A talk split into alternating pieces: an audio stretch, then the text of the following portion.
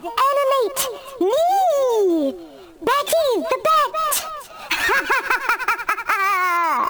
It will be wonderful, wonderful. So everybody, fire up the computer and let's draw and animate.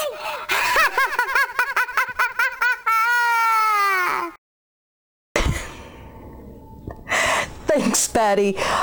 I better take over. Okay, I'll just hang out here.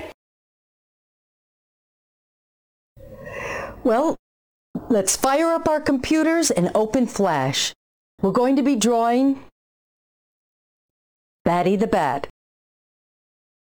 To draw Batty, we'll use the digital putty technique and mold his body parts out of geometric shapes. After we draw these parts, his eyes, his nose, wings, a mouth, we'll give him fangs. After all, he is a bat. We'll turn these body parts into symbols and store them in the library. And then we'll make one symbol out of everything.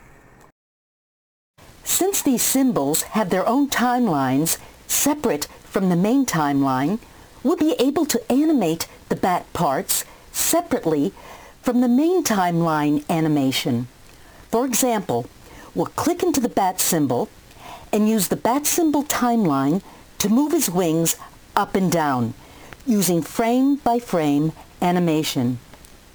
We'll then return to the main timeline and animate the bat along a path using motion tween animation. His wings will flap as he moves along the path.